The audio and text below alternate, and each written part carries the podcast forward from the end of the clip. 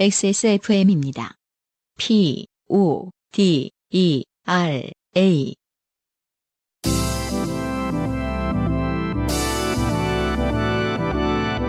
엔카 직영몰과 함께하는 요즘은 팟캐스트 시대.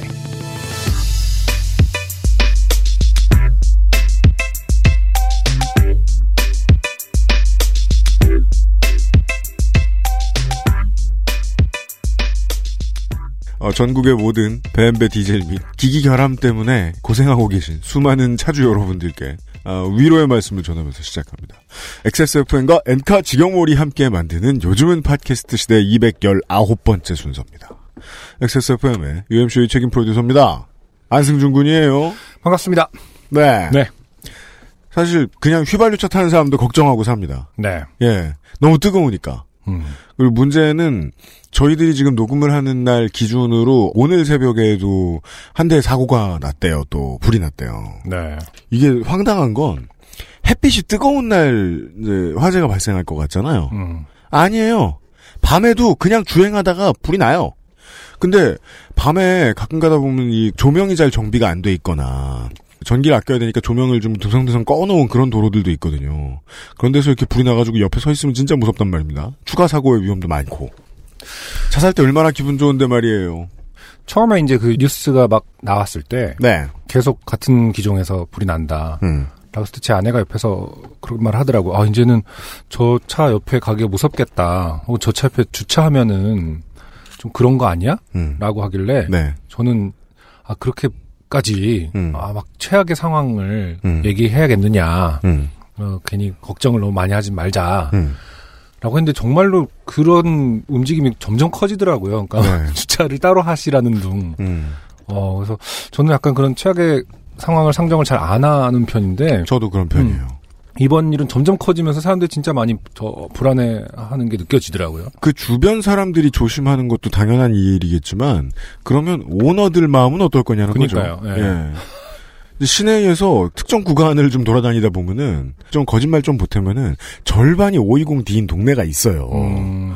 어, 저 브랜드 하고 보면 그 모델인 거예요. 동네 전체가 위험하다고 말해도 과언이 아닙니다. 우리가 폭스바겐 디젤 게이트 때 제대로 보상 못 받고 넘어간 나라 중에 하나인데요. 이번에는 좀 확실히 했으면 좋겠습니다. 아무튼 그거만큼 심각한 일들은 아니지만 무수히 많은 고생을 하고 계신 청취자 여러분들의 사연을 받고 있습니다. 요즘은 팟캐스트 시대 이백십구 번째 순서를 시작합니다.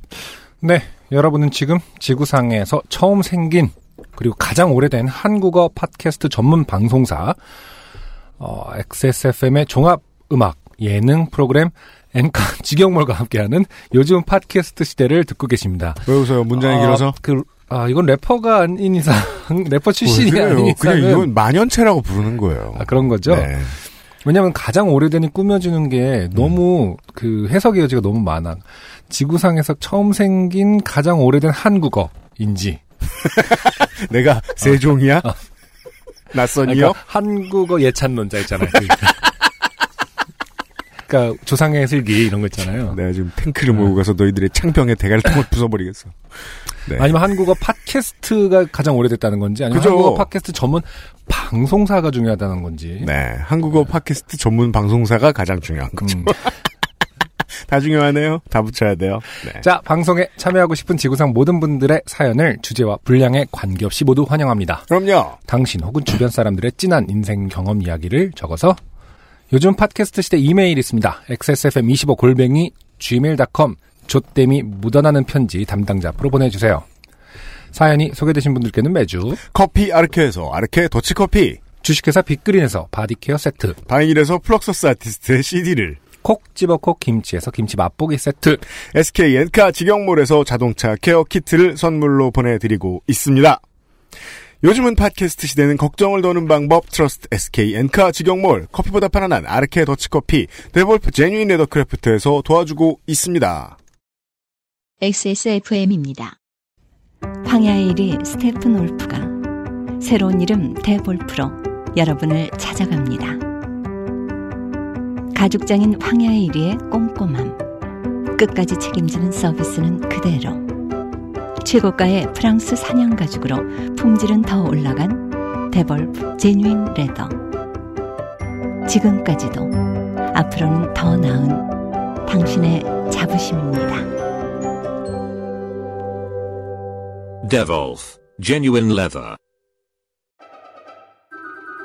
강하지 않은 산뜻한 신맛 뒤에 달콤한 향미, 더치 엘살바도르 에스에이치비를 더 맛있게 즐기는 방법. 가장 빠른, 가장 깊은 아르케 더치커피. 저희가 지금 저 팔월 중순 접어들 때쯤에 이백십구회 요파씨를 녹음하고 있는데요. 어, 예보에 의하면은 아직까지도 앞으로 한 한 주일 더 한국은 대부분 최고 온도가 삼십삼도를 넘어설 거라고 합니다. 아마도 초중고등학교 개학할 때까지는 계속 불볕더위인 거죠. 광고 나가는 도중에 김치 상품이 잘 가고 있나 이걸 걱정했는데 어, 김치 말고도 모든 거 대부분의 거 웬만하면 꼭 필요하면 월요일 화요일에 주문하시고 먹는 네. 거는 가급적 주말 넘기지 않도록 물류창고에서. 그러니까 물류창고에서 막 김치들이 하나씩 두씩 펑펑 터지면 어떡해요. 그 포장 방법에 따라서 터질 수 있는 것들이 있거든요. 네, 그러니까요. 네, 유학을 하셨던 분들은 경험하셨을 수도 있는데 음. 그렇죠, 온도랑 기압의 문제인 것 같은데. 아, 네, 그렇죠. 네. 네. 오는 중간에 터져서 네. 중요한 책들, 관련 서적들 네. 다 김치랑 그, 같이 받으신 예, 분들 고소한 말씀 예, 받아보실 수 조심하셔야 됩니다. 예, 네. 포장 방법에 따라서. 이번 주 사연이 아주 많습니다. 첫 번째 사연은 이 여름방학 시즌이라 아르바이트 사연입니다. 강지은 씨예요. 그 네. 여름 방학 때만 아르바이트를 한다는 편견을 버리세요. 아, 저는 네. 일 년 내내 아르바이트를 했는데. 그렇죠. 네. 예. 아... 지금의 아르바이트는 어떤 방학의 문제가 아니라 음. 어, 삶의 문제죠. 생존의 네, 문제죠. 그렇죠. 네, 맞습니다. 아무튼 여름 알바 이야기입니다. 아, 그렇군요. 대학생 때 아르바이트를 하다 좋게 될 것 같음을 감지하고 일을 그만두었던 때의 이야기를 계속 보내볼까 말까 고민만 하다가 이렇게 글을 적습니다. 네. 근데 일단 시작부터 결론이... 소심해요. 결론... 아니, 그리고 결론을 드러내서 네. 네. 별로 안 읽어도 될 것 같아요. 아, 그것도 그렇구나. 네, 뭐 그러게 자, 첫 줄에 결론이 네. 있었네. 잘 하셨네요. 네. 네. 자, 다음 사연 읽어볼까요? 그리고 또, 그, 음. 저도 주말에 과일 산다고 저 마트에 들렀다 왔는데, 그, 멀리 나갈 사정이 안 되는 사람들 마트에서 바캉스예요, 요새. 많죠. 마트가 바글바글합니다. 아니, 일단 주차장에서 한 삼, 사십분 기본 아닌가요? 마트 요즘에? 주말에. 그죠. 장난 아니에요. 깜짝 놀랐습니다. 네. 예. 계산대에서 거의 수십 미터를 계산하려고 늘어서 있는 걸, 아 오랜만에 봤어요. 네. 저는 대학교 일학년 첫 학기를 마친 여름에 모 마트에 주차 안내 아르바이트를 했습니다. 아. 걔 중에서도 좀, 좀 빡센 편입니다. 뭐 물류도 힘듭니다만 음. 주차 안내가 전 더 힘들다고 생각해요. 요즘은 그래도 그 왜 야구장 덕아웃에 있는 그 큰 음. 에어컨인데 이렇게 구멍에서 바람 나오게 하는 거 있잖아요. 아, 선수, 실외 선수, 네, 선수들 그 앞에 서 있고 실외 있구나. 에어컨. 네. 어. 아, 실외 에어컨. 주차장 요원들한테 다 있긴 하더라고요. 그래요? 안 해주는데 꽤 어. 많은 것 같은데. 정말 어. 그 마트도 힘든데 이런 거의 최악은 아울렛. 어. 대형 아울렛 주차 음. 안내. 햇빛 그대로 받고 서 있거든요. 맞아요. 예, 음. 힘듭니다. 힘듭니다. 등록금이 너무 비싸다. 생활비라도 벌어와라! 라는 엄마의 말과 어른이 되면 전에 없던 책임감이나 의지가 생길 줄 알았지만 그런 것 없이 대학교 첫 학기를 날로 보낸 뒤의 죄책감 때문에 뭐라도 해야겠다고 마음을 먹긴 했었습니다. 그치만 저는 사회성이 낮은 본투비 내향인이고 내향인이라는 단어는 처음 들어봅니다. 네. 네. 고향 안에 살고 있는 사람이라는 뜻 같기도 합니다. 그러나 이해는 됩니다. 외향적이다, 내향. 그러네요. 외향적이다라는 표현을 쓰지만 음. 반대는 내성적이다라는 표현을 쓰잖아요. 그렇게 그러네요. 그럼 성과 향이 이제 단어가 뜻이 다른 한자로 쓰나 보네요. 그 그러게 말이에요. 근데 여기선 같이 쓰니까 좀 이상하구나. 내향적이다. 네. 음. 그러게요. 외향적이다의 반대말은 내성적이다라고 음. 느끼지 그그 그 그렇게 생각하면 바로 그렇게 나오죠. 네. 네. 음. 내향인이에요. 나를 향해 무한한 여행을 떠나고 있는 그런 사람들이 있어요. 이렇게 누워가지고. 아, 그렇죠. 체력도 형편없었기에 할 법한 아르바이트가 참 없었습니다. 알바 구할 시기도 늦었고요. 저는 사람도 무섭고 차도 무섭지만 차에 탄 사람은 그나마 덜 무서울 것 같아서 주차 안내 아르바이트를 시작했습니다. 그럼 상처 좀 많이 받으셨겠어요. 음. 차에 탄 사람 아주 무섭죠. 그러니까 차에 탄 사람보다 더 무서운 사람은 뭐 전차에 탄 사람, 탱크에 탄 사람, 전투기에 탄 사람 이런 사람들 무서운데 아무튼 뭐 못지않게 무섭죠. 차에 탄 사람들. 인사기계처럼 인사를 하다가 주차 라인에 빈자리가 나면 차량을 안내하고 밤에는 카트를 정리하고 이 모든 일을 차에 치이지 않고 수행하면 됩니다. 오래 서 있어서 온몸이 아픈 것 외엔 쉬운 일이었고 제 예상대로 무더운 여름이라 차 창문을 꽉 닫고 에어컨을 틀기 때문에 사람도 그다지 만날 일이 없어 비교적 평온했습니다. 물론 진상 고객이 없지도 않았고 마트에서 손님을 기다리는 택시기사님들과 원치 않는 침묵을 쌓아야 하긴 했지만요. 네. 그거 일이죠. 그러던 어느 날 마트 전체의 카트가 새 걸로 바뀌었습니다. 기존에는 철제 카트였지만 바뀐 카트는 자사 고유 컬러의 플라스틱 같은 재질의 카트였지요.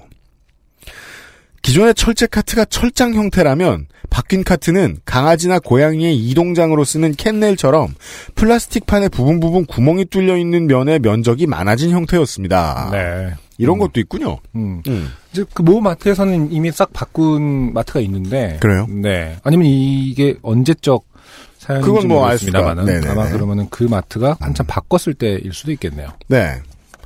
저는 이 그 마트 카트의 로망은 음. 땡스트코 거라고 생각하기 때문에 음. 예 아.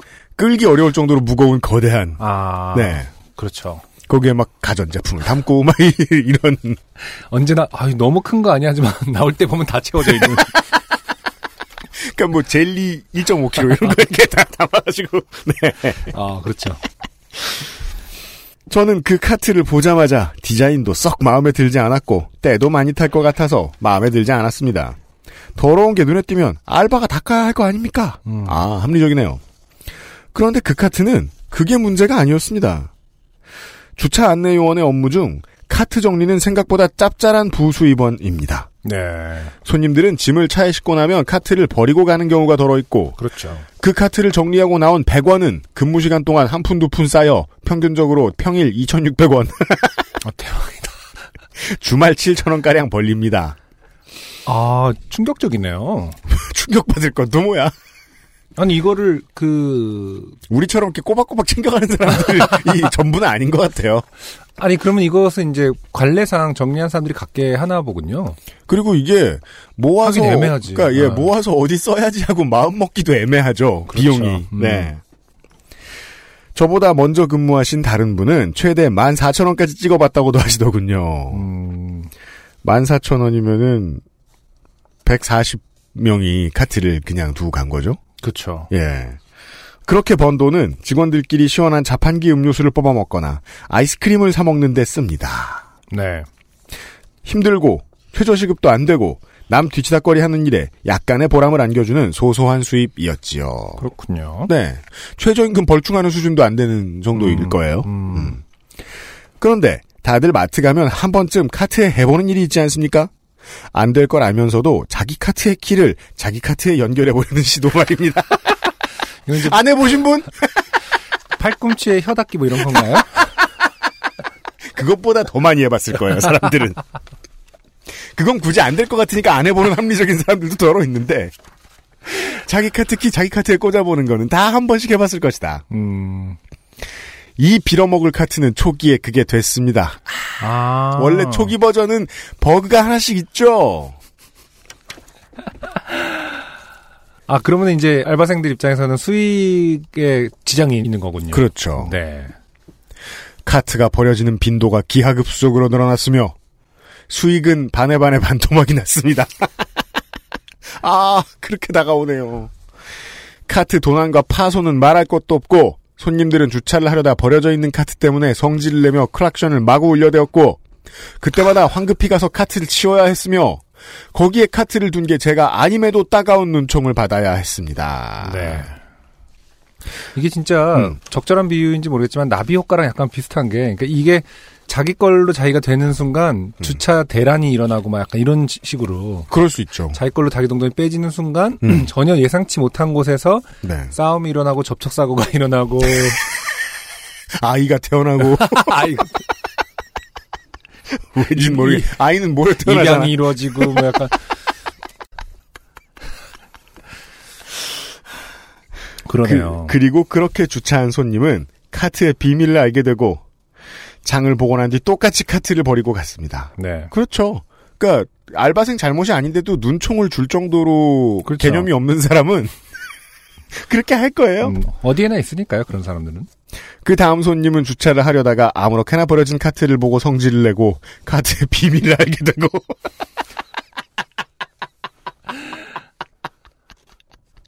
이 모든 과정이 며칠 동안 반복되었습니다. 순환 과정이군요. 저는 그때 처음으로 모이면 음료수나 사 먹을 수 있다고 생각했지 낱개로는 큰 쓸모가 없다고 여겼던 백 원이 지켜주는 양심의 크기에 대해 생각해 보았던 것 같습니다. 음. 사건이 일어난 날은 주말이었습니다. 여전히 카트는 고쳐지지 않았고 주차를 기다리는 차들은 많고 아스팔트에서 아롱아롱 피어나는 열기와 함께 근무를 서고 있던 저는 제 구역에 빈자리가 있나 보기 위해 뒤를 돌아보았습니다. 짐을 차 트렁크로 옮기고 있는 아이 어머니와 두 살 정도 되어 보이는 아기가 있었고 저와 그분들 사이에는 누군가가 버리고 간 카트가 있더군요. 아기는 카트가 신기한지 위태로워 보이지만 용케 넘어지지 않는 아기 특유의 걸음걸이로 다가가 여기저기를 만져보기 시작했습니다. 아기 어머니는 평지라서 카트가 혼자 굴러갈 일도 없고 아기가 만져서 당장 큰일 날 것도 없고 차에 에어컨을 막혀서 내부가 아직 뜨겁기 때문에 지금 애를 차에 태울 수는 없다고 판단하셨는지 서둘러 차에 짐을 옮겨 싣고 애를 데리고 갈 생각인 것 같았습니다. 부모의 생각이 의례 그렇습니다. 네. 단 십 초만이라도 아이를 놓을 수 있다면 잠시 어깨를 쉬고 싶다. 저는 그 광경을 보고 곧 빈자리가 날 테니 미리 카트를 치워둬야겠다 싶어서 라인 안쪽으로 들어왔습니다. 그런데 제가 라인 입구를 떠나자마자 커다란 차 한 대가 바로 제 뒤를 바짝 쫓아오더군요. 그 차도 곧 떠날 차를 발견하고 빈자리에 바로 들어가려고 하는 것 같았습니다. 이건 뭐 평상시에 마트에서 자주 보는 일상입니다. 네. 저는 속으로 어련히 자리 나면 안내할 텐데 꼭 이런 사람이 있다니까. 이 차 때문에 다른 차량이 따라 들어오다가 자리 없으면 또 욕은 내가 먹겠지 하고 그 차를 좀 고깝게 보았는데 뒤돌아본 순간 차가 제 뒤에 안전거리 없이 너무 가깝게 붙어있다는 걸 알았습니다. 걸으면서 자연스럽게 흔들리던 제 팔의 팔꿈치가 차 앞부분에 닿을 정도였습니다. 저는 차에 칠까봐 그리고 차에 닿은 팔이 뜨거워서 화들짝 놀라 옆으로 피했고 그 차는 저를 지나며 앞으로 갔습니다. 그런데 주차구역 치고는 꽤 빠른 속도로 가고 있었고 앞에 분명 카트가 있는데 멈춰설 기세가 아니었습니다. 상당히 험하게 굴렸을 것으로 추정되는 외관, 연식이 오래돼서 군데군데 녹이 슬고 구멍까지 난 차체로 미루어 보아 그 차량의 운전자는 카트를 그대로 밀며 곧 빈자리가 날 차량의 앞까지 갈 생각인 것 같았습니다. 카트 뒤에는 여전히 아기가 서 있었지만 철제 카트였다면 보였을 아기는 바뀐 카트에서는 전혀 보이지 않았습니다. 차량의 운전석 높이로 보아 각도상으로 두요. 저는 놀라서 안 돼! 뒤에 애기! 애기 있어요! 하고 소리를 지르며 뛰어갔고 그 소리에 반응한 아기 어머니가 상황을 파악하고 크게 놀라며 뛰어가 아기를 안아 올렸습니다. 차는 그제서야 멈춰 서더군요. 아까 안승준 군이 나비 효과 얘기했는데 네. 정말 미대생이 세상을 지배하는 게 맞는 것 같아요. 음. 디자인 잘못해놨더니 네. 이런 일이 생길 수 있잖아요. 음. 저는 아기 어머니께 괜찮냐고 물어본 뒤 카트를 치웠습니다. 아기는 조금 놀란 것 외엔 큰 탈은 없었습니다. 아, 다행이네요. 자칫 아기를 칠 뻔한 그 차량의 차주는 창문을 열고 괜찮냐, 미안하다, 몰랐다 등의 말을 건넬 성의도 표시할 생각이 없어 보이더군요. 그런 성의가 있었으면 그 음. 강지은 씨 옆을 지나갔을 때 그런 말을 한번 했겠죠. 네. 음. 썬팅된 유리창 안으로 핸들에 손가락을 딱딱 두들기는 모습이 보였습니다. 저는 자기 물건 아니라고 카트를 막 치고 가려고 했던 행동에 대한 괘씸죄까지 포함해서 차주를 날카롭게 째려봤습니다만 썬팅 때문에 차주의 눈이 어디 있는지도 모르겠고 그렇죠. 애매하게 어딜 째려보지? 미운데 아. 어딜 째려보지? 클레임이 들어올까봐 무서웠기 때문에 바로 시선을 돌렸습니다. 아마 그 차주는 햇빛에 눈이 부셔 얼굴을 찡그린 아르바이트생이 이리저리 고개를 돌리는 모습으로 보았을 겁니다. 그 후 카트에 줄을 뜯어 고쳐서 백 원 먹튀 편법은 사라졌고 제 부수입도 원래대로 돌아왔지만 같이 일하는 직원들이 자꾸 쓰러져 병원에 가길래 저도 쓰러지기 전에 관뒀답니다. 번 돈은 모두 등록금에 보태서 벌어본 보람도 못 느끼고 아르바이트 시작하면서 가입했던 보험은 제가 일을 간둔 이후 반년 가까이 해약이 안 돼 있어서 괄호 열고 왜? 괄호 닫고 연말에 추가로 이십여만 원의 금액을 더 납부해야 했습니다. 음. 이 사연을 알바할 때 알바생들 마시라고 이온 음료와 간식을 사주신 이름 모를 손님께 바칩니다. 마트 소속이 아니라 용역업체 소속이기 때문에 날이 아무리 더워도 생수 한 병 제공할 수 없다라는 마트 측과 달리 그 손님은 마트가 해주지 않는 복지를 해준 분이었어요. 일이 너무 힘들고 경황이 없어서 제대로 감사를 표하지 못했는데 저희들의 밋밋한 반응에 내가 괜히 사비 털어서 쓸데없는 짓 했나 하고 기분 나빠하진 않으셨을지 죄송한 마음이 늘 있어요. 정말 감사했다는 말을 전하고 싶습니다. 사연이 뽑힌다면 직원에게 너무 화내지 말고 마트의 기물을 소중히 여겨달라는 부탁을 청취자분께 드리고 싶습니다. 엑스에스에프엠 직원 여러분, 더위에 건강하세요. 강지은 씨였습니다. 감사합니다. 네, 엄청난 사연이었어요. 예. 아, 저도 얼, 얼마 전에 그런 생각을 했거든요. 이거 뭐요? 음, 세상이 많이 변하고 시스템도 뭐 디지털도 마찬가지고 이렇게 방식이 많이 바뀌어서 음. 어, 아직까지도 이 백 원짜리를 놓고 하는 거를 왜 고수하는 거지? 불편하게? 라고 생각을 했었어요. 요즘 또 은근히 없어지기도 했고요. 없어졌어요? 저는... 그러니까 그대로 두고서 음. 다 풀어놓은 마트들이 좀 있어요. 아, 있죠. 네. 그 땡땡땡 그 마트는 네. 아예 이제 풀어놨더라고요. 네. 땡땡땡 뭐야. 어쨌든 그 차라리 근데 거기는 그럴 자신이 있었나 그러면은 그, 와. 그러니까 결국 이 사연에 따르면은 음. 그 백 원을 고수하는 이유는 음. 사람들이 생각보다 음. 쉽게 무질서에 이 백 원에 대해서 음. 다시 그 귀환을 하기 때문에 음. 질서가 유지되는 거였잖아요. 네. 그래서 그것을 풀어주면은 생각보다 무질서지고 음. 어, 이런 사고가 일어날 가능성이 높아진다를 음. 어, 누군가는 알고 있었다는 거잖아요. 그렇죠. 음. 근데 또 지금은 무슨 이유가 있어서 다시 음. 저렇게 다 풀어놨는지는 모르겠는데 음. 요즘 마트 가보면 주차할 때 어, 잠시 내려서 그 남이 내려놓고 간 카트를 정리해주고 다시 네. 주차해야 되는 경우가 많긴 해요. 음. 네. 그냥 세워놓고 가시거든. 그게 옛날에 그 주상복합 같은 큰 건물에 보면 지하에 네. 이제 대형마트가 있는 경우가 있잖아요. 음, 음. 거기에 이제 카트를 관리를 안 하면 개업하고 첫 달에 절반이 없어진다는 거예요. 보면 어디선가 뮤직비디오를 찍고 있는 건가요? 온 위층에 하나씩 다 가지고 이렇게 안무를 하고 있다는 거죠. 그걸로. 집, 집이 음. 하나씩 다 갖다 놓는다고? 음. 어, 근데 그것 때문에 그 동전을 넣는 걸 해놨으면 계속 유지할 줄 알았는데 또 이제는 안 그러더라고요. 네. 그 이유는 아마 마트에서 요즘 일하시는 직원분들이 좀 아시겠죠? 저도 어떻게 된 건지 몰라요. 아유, 그러네요. 이 그 마트 카트가 음. 참 묘한 물건인 것 같아요. 여전히 쓰이면서도 묘하게 레트로적인 그 감수성을 자극하고. 그래요? 네. 음. 그래서 뭐, 도난도 많을 테고 그 뭔가 아 멋있어서 어, 멋있다기보다 그거를 싶어. 타고 싶다라든지 아, 그... 그리고 이게 할아버지 할머니들한테는 좀 매력 있는 템이긴 해요. 그러니까 유모차 대신 음. 원래 그 저 요즘 중고 유모차는 아이들보다 할아버지 할머니들한테 인기가 있잖아요. 사실 이제 유모차가 아니라 그 실제로 보행기가 네, 보행에서 큰 네, 도움이 되기 상품, 때문에 상품이 있긴 합니다만은 어, 대신 쓸까 이러면서 음, 음. 쓰고 싶어하시는 분들 계시죠. 음. 그러니까 아무튼 핵심은 마트 카트는 꽤나 오랫동안 어, 사랑받을 어, 거야. 사랑받고 있고 네, 그렇죠. 앞으로도 사랑 아, 어떤 식으로든 소비가 될 것 같다는 생각이 드네요. 그렇겠군요. 네, 지금 뭐 철제에서 플라스틱으로 바뀌었지만 음. 그 철제는 마치 이제 성냥이 음. 안 사라지는 것처럼 아유. 폐기되지 않고 어디선가 어떤 아이템으로든 계속 인류에게 쓰일 것 같다. 아, 인류는 마트 카트를 계속 좋아할 것이다. 예. 따라서 이 문제에 대한 해결책을 내야 되겠다. 음, 아주 네. 기본적인 수레의 형태인데 묘하게 안정감도 주고 어. 마트 카트에 대해서 잘 아시는 분들의 그러니까, 제보를 예. 기다립니다. 아, 진짜 그런 생각 들지 않아요? 그냥, 예, 마트 카트 나도 디자이너가 돼봐야 되겠어. 여전히 저런 생각을 할 수 그, 있구나. 아트에도 많이 쓰이고 하여튼 뭔가 예, 소비 문화를 음. 상징하는데도 여전히 클리셰로 아, 쓰이고. 아 그건 그렇죠. 뭐, 그건 그렇죠. 그렇잖아요. 장바구니 네. 아이콘 음, 이런 거. 음. 예, 예, 예. 저런 생각이 들었답니다. 네. 엔카 광고를 듣고 오늘의 첫 번째 곡과 함께 돌아오죠. 엑스에스에프엠입니다. 에스케이 엔카 직영몰 평가사 송은석입니다. 트렁크의 문을 만져보면 조금 더 내려간 쪽이 있을 수 있습니다. 사고 후에 휘었다는 거죠. 눈대중으로는 짐작하실 수 없다면 각도기를 집참하고 다니시는 게 아니라면 엔카 직영몰로 오십시오. 엔카 워런티를 통해 최대 삼백육십오 일까지 구매하신 차량의 성능을 보증해드리겠습니다. 보증도 되는 중고차 트러스트 엔카 직영몰.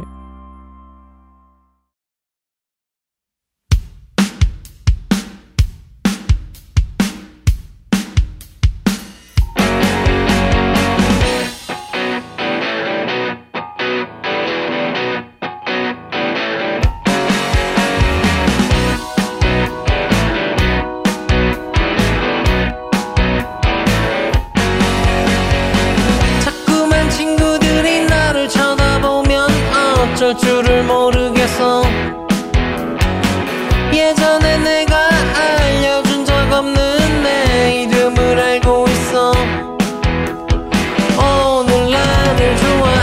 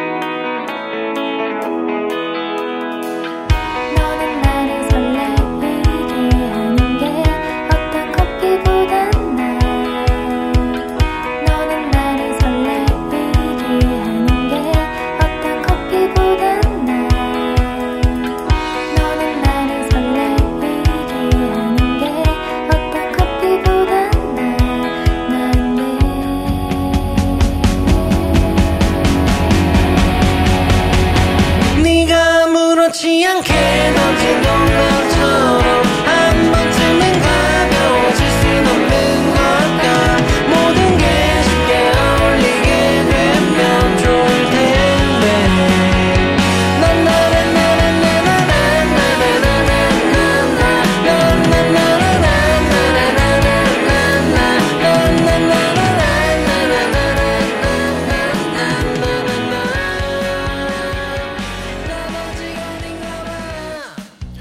네, 오늘의 첫 곡 듣고 왔습니다. 밴드 이름이 춤을 추며 싱얼롱. 네. 노래 제목은 패피들. 이천십팔 년 칠월 십 일에 나온 앨범 대단한 환희의 오후 가운데서 들려드렸습니다. 네. 네. 뭐 어떤 지적이 아니라 한 번 더 밴드 이름을 생각해봤으면 어, 좋겠어요. 생각하게끔 하는 어, 목표에서 드리는 말씀이지만 정말 기억하기는 쉽지 않은 밴드 이름이죠. 어, 춤, 추, 춤, 춤을 추며 따라 불러. 아니면은 댄스 앤 싱얼롱. 양자택일을 하면 어떻겠느냐. 춤추는 싱얼롱인지 춤을 추며 싱얼롱인지. 여기에서 아. 이제 한자어 하나만 더 들어가면 딱인데, 이게 팀장님처럼 음. 이게 팀하고 장하고 님이 한국어 중국어 이렇게 한 글자씩 영어 하나씩 붙어 있잖아요. 근데 이게 춤을 추며 싱얼롱이라고 이제 알고 바이닐의 차 팀장님하고 통화를 하면서 네. 다른 얘기 끝에 어, 아 그리고 선곡은 그 춤을 추며 싱얼롱이 머릿속에 떠오르는데 이게 노래를 부르면서 춤을 춘 건지 네. 그러니까 댄싱 앤 뭐 싱얼롱인지 음. 아니면은 뭐 하여튼 헷갈리는 거, 그 놀고 있는 모습은 상상이 가는데 네. 그 춤도 추고 노래도 하는 것은 상상이 가는데 음. 앞뒤 관계가 애매해갖고 그 왜 춤추시는 분들 약간 이렇게 이상하게 설명을 했거든요. 기억이 안 나서. 어. 춤추시는 분들. 하여튼, 예, 밴드의 정확한 이름은 춤을 추며 싱얼롱. 네. 의 패피들. 음. 이천십삼 년에 결성한 밴드고요. 아, 예. 이 패피들이라는 곡은 사실 이천십오 년에 발매가 싱글로 돼 있었네요. 음. 아마 이제, 그, 요번 칠월 십 일 날 나온 대단한. 아, 실제로 팀의 영문명은 댄스 앤 싱얼롱이라고 하는군요. 아, 네, 그렇군요. 네. 예. 음. 어, 이번 앨범 대단한 환희의 오후 앨범에 있는 패피들은 아마 뭐 리마스터를 거쳤겠지만 음. 네, 패피들 자체는 이천십오 년에 나온 곡인데 네.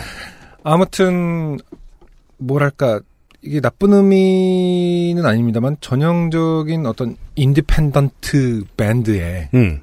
느낌이 있죠. 그래요? 음, 네. 음. 그런 것도 요즘엔 찾기가 힘듭니다. 아, 뭐 그렇죠. 그렇죠. 네네네. 네. 네. 음. 그래서 그것을 그 정확하게 복각을 하려 했다면 음. 대단한 의도고 대단한 어, 성공이라고 봐요. 그래서 저는 예. 네, 오랜만에 매우 청량하게 느꼈습니다. 음, 음. 네, 그러니까 자신들이 뭘 하는지 알고 하는 음악인 건 분명하다. 네, 이게 솔직히 우리 세대에 좀 아주 친숙한 그럴 수도 있죠. 음악이에요. 우리 음. 중고등 고등학교, 중학교 이런 때, 음. 예, 음. 이거 뭐 맞아요. 영국에서 네. 요새 히트한 음악이래. 뭐 이거 요새 뭐 그런지 뭐 어쩌고 이렇게 얘기해서 음. 들려주면은 나오는. 아, 그렇죠. 네. 그럼에도 불구하고 가사를 발로 쓴 것도 아니고, 음. 네, 전체적으로 훌륭했다. 네, 네. 어, 곧 아시안 게임이 시작이 되기 때문에 그 어, 프로야구 팬들이 좀 심심해졌습니다. 음. 예, 시즌이 좀 쉬어가죠. 어, 야구 사연입니다. 근데 아시안 게임은요. 네. 저희 세대는 음. 이게 상당히 국뽕의 시작이었잖아요, 사실은. 그런가요? 팔십육 년도에 아시안 게임을 할 때 네. 우리나라가 대단한 어떤 위치에 올라간 것만 같고 음. 또 뭐 국제 시민으로서의 이게 뭐 엘에이 자질을... 올림픽 할 때나 이때만 해도 한국이 뭐 스포츠 강국 이런 얘기를 들을 때는 아니었으니까요. 네. 네. 그리고 이제 어떤 그걸 개최국으로서의 자질을 그 강요받고 막 이런 질서 의식이라든지 이런 때잖아요. 그렇죠. 그래서 네. 상당히 이제 그 인생의 아시안 게임에 언제나 좀 뭐랄까 좀 관심이 있고 음. 뭔가 좀 참여해야 될 것 같고 응원해야 될 것 같고 이런데. 음. 궁금한 건 아무튼 다른 네. 나라에서도 이 정도의 어떤 열광을 받고 지지를 받는 대회인지 모르겠어요. 다른 아시아 국가에 그렇게 친구가 많진 않지만 음, 음.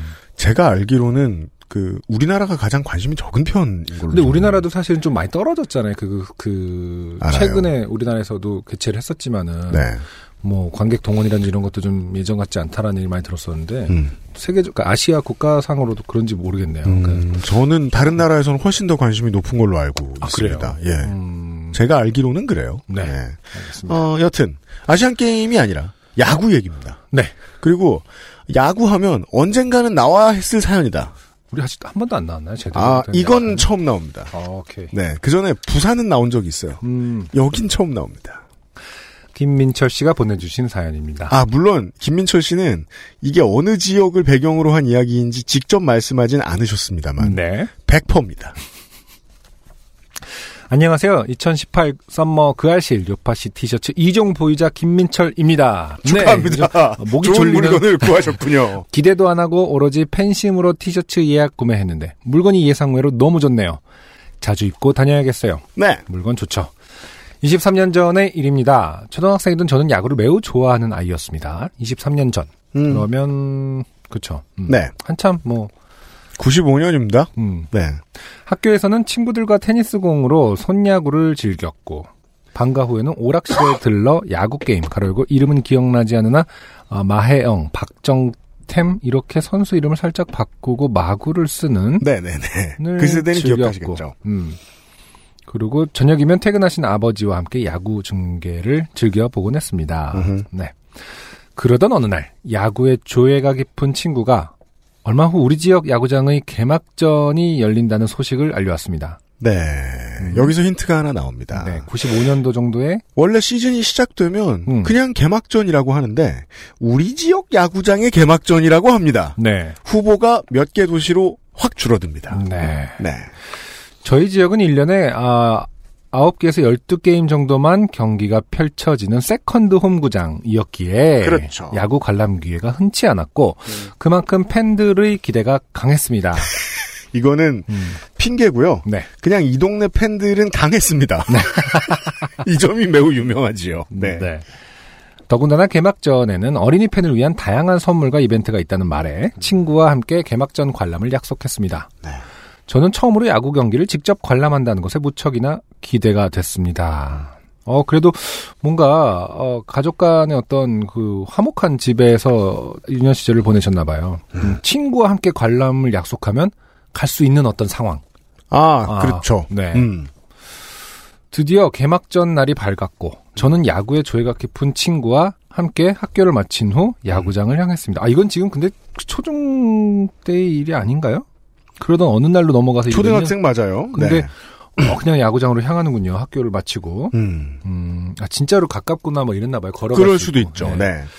미리 준비해간 테니스공과 글러브로 캐치볼을 즐기다 어찌어찌 친구 덕에 편하게 티켓팅도 마치고 어린이 팬을 위한 야구 점퍼도 챙길 수 있었습니다. 음. 음. 어, 되게 궁금한 부분이 빠졌어요. 어찌어찌 뭔데? 친구 덕에 어떻게 초등학생 티켓팅을 마친 거지? 라는 게 너무 궁금한데 일단은 넘어가겠습니다. 우리가 어릴 때 어. 우리 명의대로 이렇게 어, 우리 그러니까. 마음대로 가본 적이 없어 모르는데 어린이들은 또 티켓 할인도 되게 있고 막 그런 음, 그랬겠죠? 또, 예. 네. 똑똑하고 조숙한 분들은 이제 알아서 다 하실 수 있었을 텐데 그렇죠. 예. 당시에는 지정석이라는 개념이 없었기에 비록 외야석이었지만 일찍 들어가서 자리를 잡았습니다. 음. 처음으로 접하는 야구장의 모습은 매우 인상적이었습니다. 거기 네 옛날에 중계 보면 참 인상적이죠. 음, 네. 탁 트인 시야로 들어오는 푸르고 텅 빈 그라운드의 모습과 그를 비치고 있는 전광판과 조명탑은 의리의리했습니다. 이 야구가 아니더라도 경기장 처음 가볼 때 되게 신나죠. 네, 네. 관객으로 갈 때 특히 참 신나죠. 네. 제주도에 폴로 경기장이 있어요. 아, 그래요? 그런 것도 음. 가서 직접 보면은 너무 낭만적으로 보여. 그러니까 이 낭만적이라는 결국 미디어의 영향인데. 네, 그렇죠. 뭔가 막 네. 어떤, 어, 영국 영화에서 본 것 같은. 그러니까요. 백인이 된 기분. 그리고 뭔가. 네. 어, 뭐, 백인이라니 너무 낭만적이야. 이런 네. 어떤 네. 사대지. 저도 네. 지금 이런 소리를 하다니 미국 코미디언이 된 기분이에요. 네. 낭만적이네요. 근데 이제 그 폴로 경기장에 이렇게 그 숫자도 이렇게 직접 걸어야 되고 막 이렇거든요. 그렇다면 디지털도 음. 아니고 음. 그런 부분인데 아무튼 이런 류의 어떤 전광판 뭐 이런 것들 진짜 경기장 처음 갔을 때 보는 음. 멋있는 네, 것들 맞아요. 멋이 있죠. 경기 시작 전 선수들이 둘러앉아 몸을 푸는 모습을 보는 것도 티비로 보아온 야구장과는 전혀 다른 모습이었습니다. 그건 중계 안 해주니까요. 음. 친구와 저는 컵라면과 과자를 먹으며 야구를 관람했습니다.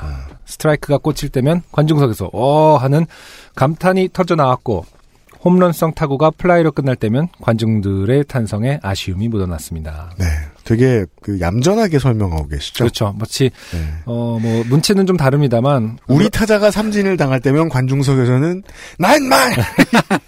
네. 욕설이 드러났는데 네. 아, 뭔가 바라보는 관점의 차이 때문에 그런지 음. 뭐 똑같진 않습니다. 무라카미 하루키가 종종 음. 그 야구장에서 한가롭게 야구로 관람하는 걸 묘사를 하는 수필들이 많아요. 음. 그런 것처럼 상당히 어떤 관조적으로 차분하게 원래 그게 제일 재밌는데 네. 네. 이게 술을 걸치고 막 이러기 시작하면 그때부터 사람들이 변하는. 저는 처음에는 무조건 관조적일 거라고 봐요. 음, 그렇죠. 그러니까 제가 특히나 저희 팬들이 되게 조용한 걸로 유명하기 때문에 네. 저는 가면 야구장 가면 그냥 헤드폰 끼고 있었어요. 아, 정말요? 옛날에는 아. 네. 음. 가끔 일도 했어요. 테이블 섞고 구하는 날 있으면. 그게 좋았거든. 왜냐면 야구장에서 네. 예. 음, 야구장에서 일을 하는 친구와 같이 일을 하고 있는 어, 안승준에 대해서 생각해 봅니다. 왜 우리 관계를 관조하냐? 네. 관중들과 호흡하며 야구를 즐긴다는 건 이런 거구나 하는 느낌을 받으며 즐겁게 야구를 관람했지만 아쉽게도 시간이 흐를수록 우리 팀의 패색은 짙어져만 갔습니다. 와, 지금 동네와 팀을 절대 안 말씀하고 계시죠? 일단 이 패색이 짙어진다는 말은 네. 어, 상당히 뭐랄까 어, 방어적인 표현이죠. 어, 네. 망해가고 있다는 느낌을 그렇죠. 패색이 아주 문학적으로 네. 양반같이 전혀 과학적이지 못하게 설명을 해드리자면 음, 음. 어, 빙그레 이글스가 청주 갈 때는 잘 안 졌습니다. 다른 동네의 다른 팀일 것입니다. 네. 네. 이윽고 그의 말이 되자 사람들이 하나둘씩 일어나는 것이 보였습니다. 음. 그런데 이상한 것은 자리에서 일어난 사람들이 출구로 나가는 것이 아니라 외야석 앞쪽으로 모여드는 게 아니겠습니까? 알 수 없는 긴장감이 흐르는 가운데 내야에 앉아있던 사람들도 외야로 모여들어서 인파는 빠르게 늘어났습니다.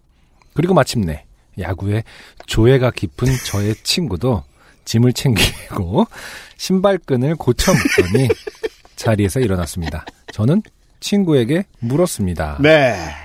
어디 가는데? 친구, 넘어갈 기다. 어디를? 어디로? 하는 생각이 채 정리되기도 전에 경기는 끝이 났고 어, 외야석 앞에 모여있던 수많은 관중들은 일제히 우와 하는 함성과 함께 그라운드로 난입해 들어갔습니다. 이게 지금 개막전 당일인가요? 그렇죠.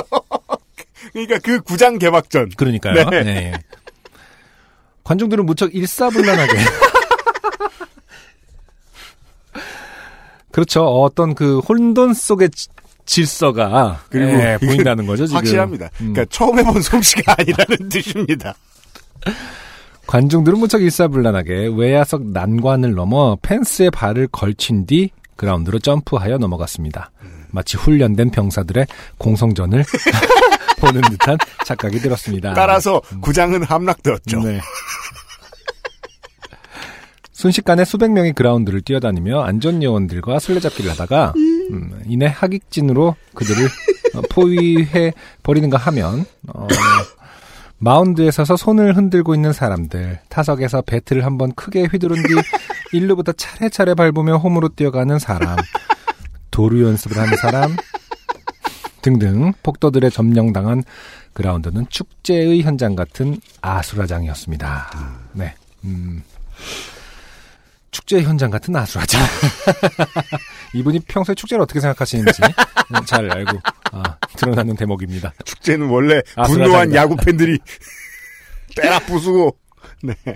한참이나 관객들의 일탈을 지켜보다가 이미 친구는 잃어버렸고 음, 혼자 집에 갈 생각에 걱정이 된 저는 얼른 야구장을 빠져나왔습니다. 음. 그리고 야구장 앞에서는 또 다른 한 무리의 폭도가 버스 한 대를 에워싸고 들러붙어 버스의 길을 막아선 채 버스를 이리저리 흔들어대고 있는 것을 보았습니다. 여기서 폭도라는 단어는 정치적인 의도가 전혀 없고요. 네. 그냥 영어 라이엇의 번역어입니다. 네.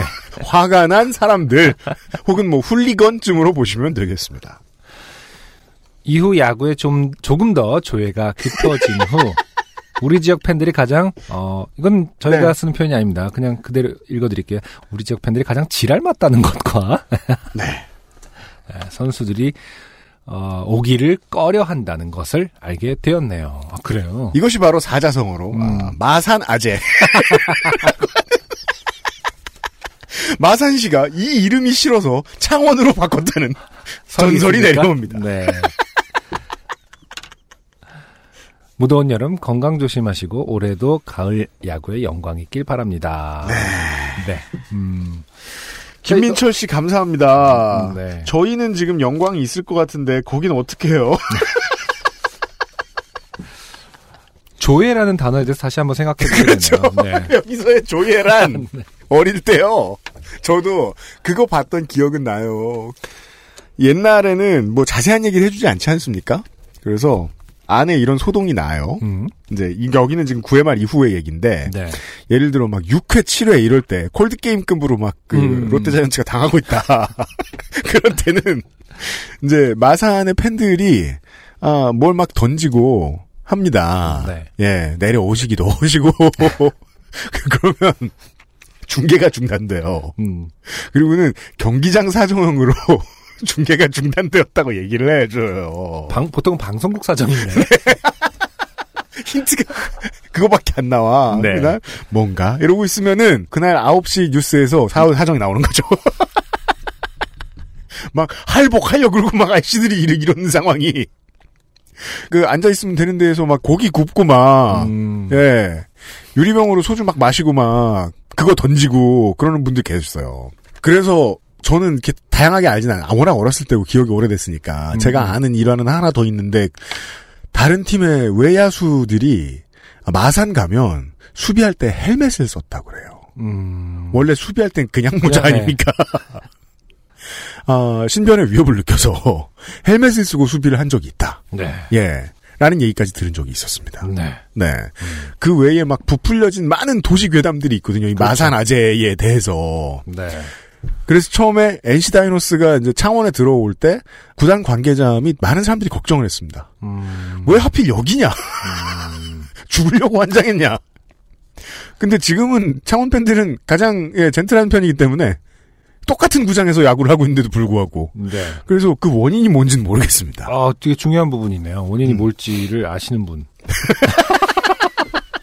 예를 들어 지금도 사직이나 광주의 원정 팬들은 좀 무서워하면서 갑니다. 음, 예, 그래요. 그렇죠. 아무래도 그 옷 입고 있으면 좀 무서울 때도 있어요. 근데 음. 마산은 안 그렇다고. 어, 그렇죠. 예, 음. 마산은 뭐 별일 없다. 네. 그렇다고 뭐 야구가 인기 없는 도시냐? 그것도 아닌데도 불구하고 말이죠. 아무튼 옛날에는 그랬습니다. 네. 마찬가지인 여러분, 음. 여러분의 부모님들은 옛날에 예 구장벽을 기어 오르고 막 이랬다는 전설 속의 인물들입니다. 최초로 아, 마산아재 사연이 왔어요. 네. 엑스에스에프엠입니다. 주름과 질감이 살아있지만 변형되지 않고 두꺼운 가죽 제품. 선명한 색상에 일반 명품을 웃도는 퀄리티의 가죽 제품. 황야의 일 위 데볼프 제뉴인 레더.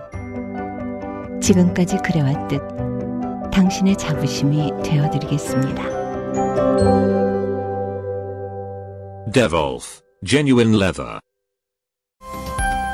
온라인 구매, 무료 배송, 삼일 내 환불까지 홈앤카 서비스. Trust 홈앤카 내 차 팔기. 왜 이렇게 이 사연이 소설 같은 느낌을 주나를 곰곰이 생각해봤는데 무라카미 하루키 소설에서 본 거예요? 음, 이 부분인 것 같아요. 어디 가는 데한테 넘어갈 기다. 이 그 짧은 대화가 저에게 준 어떤 그 성장소설류의 어떤 느낌이 있어요. 근데. 왜냐면은. 예. 일단 친구 사이인데, 음. 어, 자기 갈 길을 갑니다. 그러니까 너무. 왜냐면 조회가 깊거든, 이 친구는. 지금 가만히 있을 때가 아니다. 원래 성장소설이 대부분이 한 명이 되게 빠르죠. 대부분 한국 소설은 성적으로 또 빠릅니다.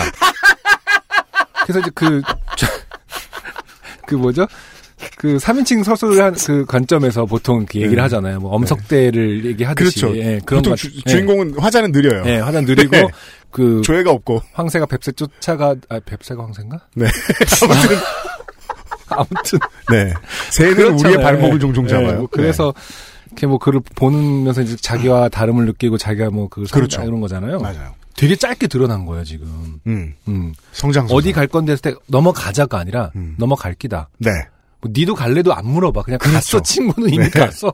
나는 야구에 대한 조회가 너무 깊고 가만히 있을 때가 아, 아닌기라 라고 설명할 시간이 없어. 그렇죠. 그리고 적어도 구회까지 봤는데 그 긴 시간 동안 한 번도 어, 뭐 이따가는 넘어가자 이런 관계가 아닌 거야.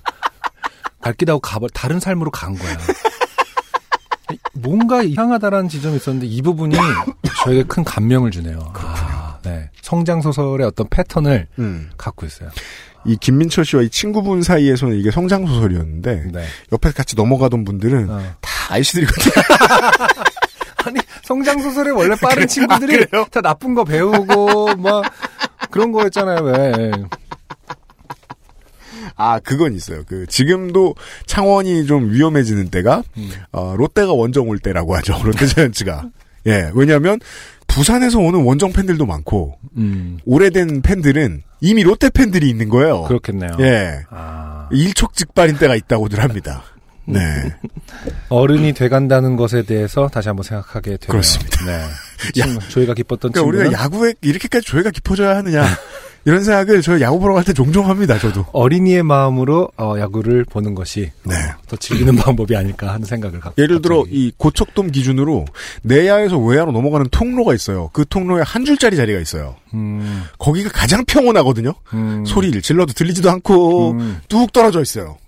그 서울에 사시는 분들은 혹은 원정 응원 자주 오시는 분들은 거기 한번 앉아 보십시오. 유엠씨가 있을 겁니다. 일을 하면서 조예가 없는 제가. 조용히 야구를 보고 있을지도 모릅니다. 아무튼 세 번째 사연은요. 아, 공무원 성재호 씨의 사연입니다. 아주 짧고 아주 황당한 사연입니다. 네. 올 시즌에 가장 황당한 사연입니다. 아 정말요? 가장까지는 모르겠는데 상당히 황당했습니다. 저는 공무원입니다. 야근을 자주 하는 공무원입니다. 오늘 소소하게 좋게 된 일이 생겨 이렇게 메일을 보냅니다. 저희는 야근을 할 때 미리 업무 협약을 체결한 특근 매식 업체에 주문을 하면 일 인당 육천 원까지 식비 지원이 됩니다. 오늘도 야근을 하려는데 지난주 옆방 직원이 시켰던 특근 매식 샌드위치 배달 업체가 생각났습니다. 저는 그 업체에 주문해본 경험이 없어서 오늘 한번 시켜보기로 했고 전화를 걸었습니다. 주인 아주머님이신 것 같은 분이 전화를 받더군요.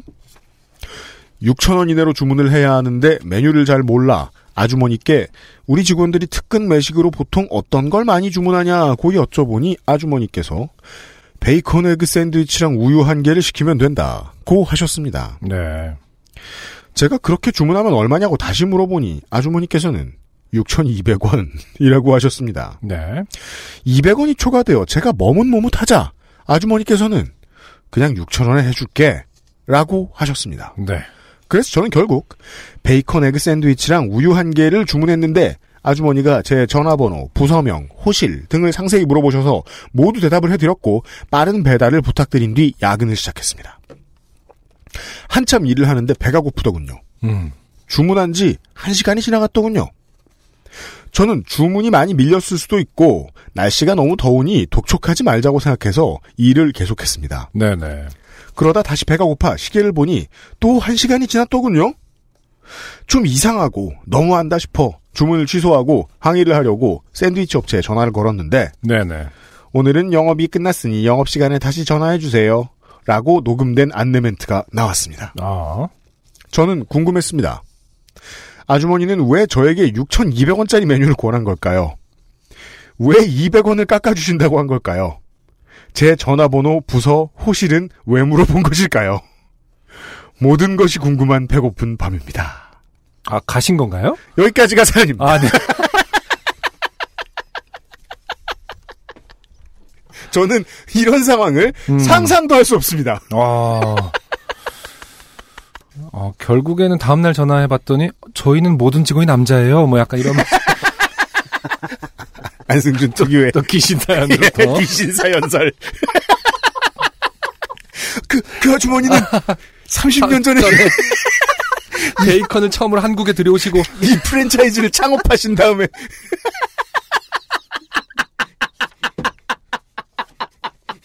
아니, 난... 정확히 육천이백만 원을 빚지셨어요. 아, 그래서, 천 개만 더 팔면 천국으로 갈 수 있기 때문에 아직, 지금 구천을 떠도시는, 그, 저는 정말 만약에 살아계신 분이라면 아주머님이 네. 무슨 생각을 하신 걸까? 그러면 이제 이렇게 예상할 수 있잖아요. 단순 변심이다. 음. 아 이거 아, 고객의 변심이 아니라 판매자 변심. 아 이거 육천 원을 못 주겠는데. 퇴근. 아 몰라. 원래 그래도 기억은 조작되잖아요. 본인이 깎아준다고. 그 생각해보니 괘씸하네. 이러면서 육천이백 원. 그렇죠. 내가 이거 하나 만드는데 남는 것도 별로 없는데 육천 원에 달라고? 이러면서 이제. 몰라, 퇴근이야! 아, 미스테리합니다. 미스테리였습니다. 음. 왜냐면 여긴 한국이기 때문에 시킨 음식이 안 오는 곳은 없습니다. 그쵸. 근데 어쨌든 이 한 번에 딜? 딜을 했기 때문에 더 적극적으로 보이잖아요. 네. 그러니까 더, 더 답답할 것 같아요. 그냥 시큰둥하게, 네, 뭐, 육천 원입니다. 네. 네 가져 드릴게 했으면은 뭔가 노력했거나 뭐, 하여튼 뭐, 음. 했을 텐데, 굳이, 어, 깎아주기로 하셨고, 뭔가 적극적으로 하셨는데. 그게 마지막 통화였어요. 아. 야근하면 시간 빨리 가잖아요. 그렇죠. 한 시간 동안 깎았다라고 음. 기분 좋아하면서 기다린다고요. 그러니까 전화를 안 해보지. 아니면은 글쎄요. 이게 보안 때문에 네. 알고 봤더니 막 밤 열한 시에 퇴근하실 때 문 음. 옆에 놔져있고 샌드위치 세모나게. 아, 그러니까, 비밀번호 어, 몰라서. 어, 어, 그런 거 있잖아요. 막 카드 막 이렇게, 아, 여기 들어가기 너무 복잡하네? 막 이러면서. 네. 그러니까 건물에, 예를 들어서 팔 층에도 뭐 보안이 문이 두 개 있고, 음, 네. 그리고 앞에도 있는데 그냥 그 건물에, 아, 앞에. 회전문 앞에. 어, 회전문 앞에 놓아져 있거나. 그러면은, 이제 회전문 아, 사이에 이렇게 껐든가. 어. 그러면 이제 다음날 아침에 와보면 좀 덥잖아요. 어. 우유 폭발해 있고, 이렇게 회전문 따라서 퍼져 있고. 모르겠습니다. 어딘가에 두고 가셨을 수도 있다. 전 단순한 사연이 아닐까 싶은데 네네. 아까 점심을 이제 유면상 피디님이랑 같이 점심을 부대찌개를 먹으러 갔다가 네. 저희가 이제 치즈 부대 둘이요 하면서 제가 이제 밖으로 나갔어요. 네. 그래서 들어와서 한참 이야기를 하고 있는데 음. 찌개가 바로 안 나오는 거죠. 원래 얹어놓고 불을 바로 올려주셔야 그렇죠, 되는데 그렇죠. 계속 안 나오길래 저희가 아줌마를 쳐다보면서 여기요 라고 이야기를 해서 아주머니가 오시면서 뭐 줄까라는 이야기를 하셨거든요. 아, 네. 네. 그 순간 그냥 삭제가 되는 경우도 음, 빈번히 있지 않나. 네. 음, 그럴 수 있죠. 다 쓰고 보니 배가 더 고프네요. 안녕히 계세요. 네. 하고 성재우 씨는 어, 사연을 보내고 야근을 계속했다. 음. 이런 이야기였어요. 이게 저는 이게 더 신기하네요. 이 상황이 신기한 상황이라는 상황. 음. 아니 전화로 음식을 뭘 달라고 전화를 걸었는데 못 올 가능성도 있을 거 아니에요. 한국은 왜 안 그러잖아요. 우리는 왜 다 온다고 생각하고 있을까? 그렇죠. 네, 저는 그게 좀 이상한 거예요. 철학적인 명제네요. 헉! 이랬거든요. 사연을 읽으면서. 둘 사이에 아무런 사실 그 계약 관계가 없죠. 그 계약서를 쓸 수 없어요. 쓸 수, 쓴 것도 아니고 돈이 나간 것도 아니고 음. 사실은 배고픈 것 빼곤 피해본 게. 그리고 아니, 서상준 네. 민정숙 말씀대로 다음날 전화해보면은, 아. 이 한마디를 들을 가능성이 되게 높거든요. 오우. 아. 다시 그때 되게... 순간 미안하단 말 못하는 거 되게 귀엽죠. 어. 그러면 오천팔백 원에 해준다, 이제. 그럼 성재훈님은 기다리시는 거죠. 점점 내려갑니다. 근데 이거 저만 이렇게 귀엽게 느껴지는지 모르겠는데 네. 여기 대본 중에 보면은 음. 어, 그렇게 주문하면 얼마냐고 물어보니 아주머니니께서는이라고 아, 오타적이었어요. 아주머니니 빠니니 같은. 왜 그래? 아니 빵집 아주머니니는 빤 아주머니니 아니 이 오타가 그 상상을 하는 거야. 아주머니니께서는 이렇게 써 있긴 아, 한데요. 파니니를 생각하시면서 썼으면은 이렇게 할 수 있거든요. 아니 무의식이라는 게 뭐 메뉴 중에 파니니가 있었을 수도 있어요. 가능합니다. 아주머니니 귀엽네요. 성재호 씨 후기에서 메뉴에 이 가게에 빠니니 팔았는지 야, 팔았으면 대박이겠다. 이런 사연이었습니다. 아, 광고 듣고 두 번째 곡 들을게요. 엑스에스에프엠입니다. 아르케 도치커피를 더 맛있게 즐기는 방법. 차가운 탄산수에 아르케 도치커피를 넣어보세요. 진한 커피의 풍미는 그대로 즐기고 탄산수의 상쾌함을 더한 아르케 더치 에이드. 가장 빠른, 가장 깊은 아르케 더치 커피.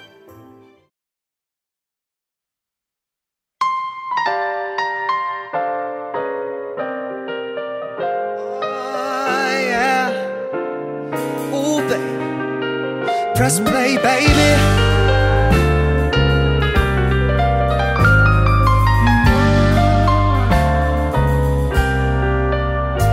Look at Noah. Oh yeah, yeah. 안개 같은 박자를 세고 싶어. No, yeah. I just want nobody else. But yeah, Juliet. 멋지는 빛을 모래. Yeah, 이 순간 너와 나의 몸을 맡겨. Oh yeah yeah, 리듬과 그룹의 발을 맞추고. Oh yeah yeah, 듣고 싶어. 놓치고 싶지 않아. 너와 마주한 눈동자 속 너의 모든 걸. Oh yeah yeah. Ooh, I love the way you move my baby. I say ooh, 계속 춤추고 싶어 baby. I say, ooh, I love the way you move, my baby. I say, ooh, 계속 움직였던 뜨거운 열기 속에서 이 음악 멈출 때만 멈출 때까지 alright. 불만이 남을 때만 남을 때까지 까지 까지 이 음악 멈출 때만 멈출 때까지 alright. 불만이 남을 때만 남을 때까지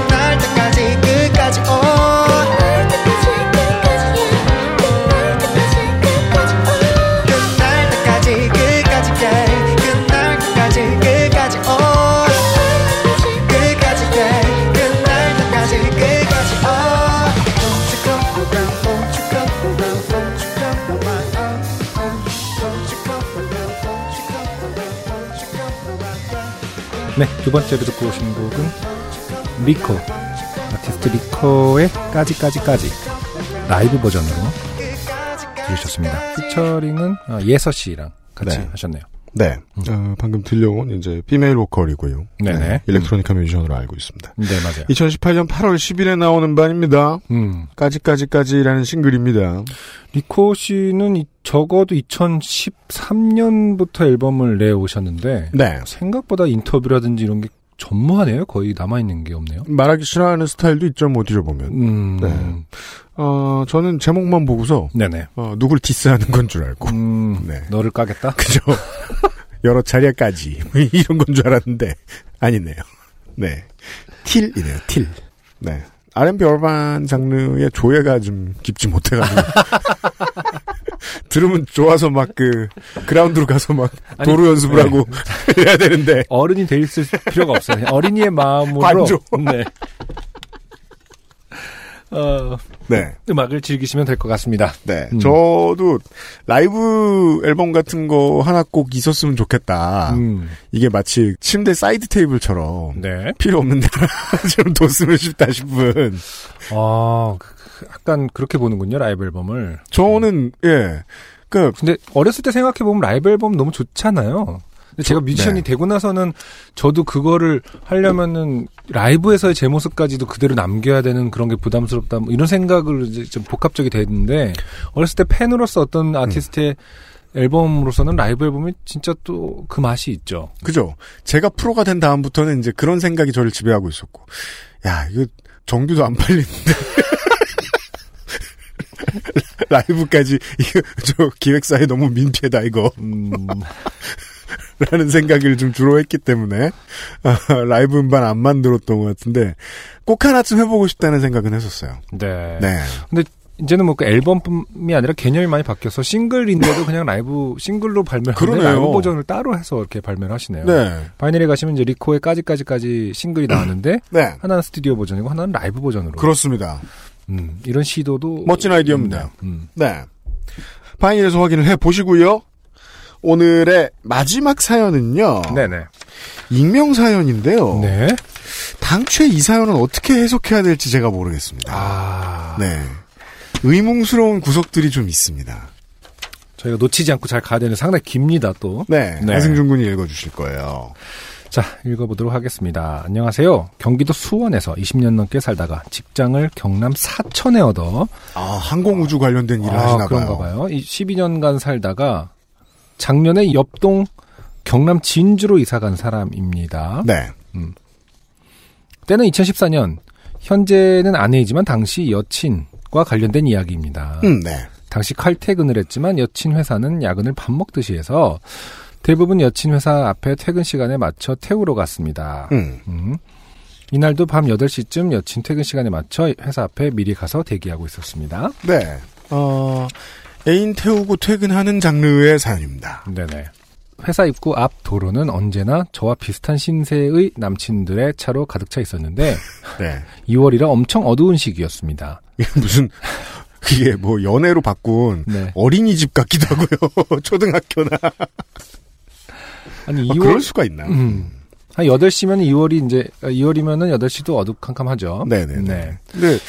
아마도 저 시내에서 조금 동떨어져 있는 회사 그런가 수도 봐요. 있겠어요. 음. 도로엔 가로등이 없어 어, 회사 입구에 켜져 있는 실루엣으로 여친의 위치를 알아보았는데 어, 종종 이러다 여친이 와도 모르는 경우가 있어 전 항상 차문을 잠그지 않고 기다렸습니다. 네네네 네, 네, 네, 네. 저희가 뭐 아주 아. 아주 모르는 장르는 아닌 것 같습니다. 네. 잠시 후에 차 뒤에 누군가 문을 열고 타고 여자 목소리가 늦었죠? 라고 하면서 타더군요. 네. 가로 열고 이날 차 실내등도 꺼놔서 불도 안 켜진 상태 가로 닫고 음. 저는 본능적으로 방금 왔어요 하고, 라고 하고 출발했습니다. 아 하필 또 서로 존대를 하는 커플이었어요. 저, 저 보세요. 회사 앞 도로에서 메인 도로까지 약 이 킬로미터 정도 거리로 가로등이 없었습니다. 아, 계속 암흑 속에서. 아, 근데 음. 뒤에 타셨네요, 일단. 보통 앞에 그게 타잖아요. 너무 이상하죠. 그렇죠. 네. 아, 저희 회사에는 여직원이 한 분이신데 뭐 이런 걸로 끝나는 것도 아니에요. 여기 귀신 사연 없나요? 아. 안승준 군이 목말라 하네요. 어... 가로등이 없었습니다. 그 이 킬로미터 약 오 분 거리를 우리는 서로 이런저런 이야기를 하면서 갔습니다. 얘기도 했어요. 회사 이야기며 어떤 일이 있었는지 평소에 하지도 않는 회사 이야기를 해주더군요. 원래 가장 이상할 때가 그런 때 아닙니까? 음. 채팅을 했다거나 뭐 이런데 어, 어, 평소보다 아... 다정해. 어. 누구야 이거? 이런 생각이 원래 들어야 된단 말이죠. 오 분 정도 지날 때쯤 오 분이나 대화를 했어요. 이런 생각이 들었습니다. 음. 우린 사귄 지 몇 달 돼서 서로 반말하는 사이인데 왜 존댓말을 쓰지? 음, 그렇죠. 마침 폰에 전화가 왔는데 폰에는 제 여친 이름이 떠, 뜨더군요. 네. 이게 뭐야 하는 순간 차는 자동차 전용 도로에 들어섰고 네. 멈출 수 없다는 뜻이죠. 네. 도로 가로등이 차 안에 비춰지며 룸미러로 뒷좌석 여자와 저는 그 순간의 찰나에 눈이 마주쳤습니다. 으흠. 저는 비상등을 켜고 도로 옆 비상도로에 차를 세웠습니다. 네. 일단 여친 전화를 받고 잠시 후에 다시 걸게 하고 끊었습니다. 사실 이것까진 제가 이해할 수 있어요. 네. 운전자도 뭔가 위협을 느끼거든요. 아, 그렇죠. 네, 아, 뒷자리에 어. 모르는 사람이 있잖아요. 그렇죠는 무슨 그렇죠야 얼어 죽을. 아니야? 아니, 안 그럴 거. 아니 모르는 사람을 태우고 오 분 동안 갈 리가 없을 것 같은데. 그죠? 저 이상합니다. 어, 아무튼 근데 무서울 수 있어요. 맞아. 그래서 먼저 음. 끊고 실내등을 켜고 뒤를 보는 순간 그 여자분은 깍 하고 소리를 지르더군요. 음. 그 비명에 전 어쩔 줄 몰랐고 잠깐만요 잠깐만요 하고 진정을 시켰습니다. 음. 그러니 여자분은 비명소리를 그쳤고 여자 누구세요? 저 납치하는 거예요? 나 아니 그쪽이 제 차에 타시길래 제 여친인 줄 알았어요. 에? 여친이요? 제가 그쪽 여친이 아닌데 출발하시면 안 되죠?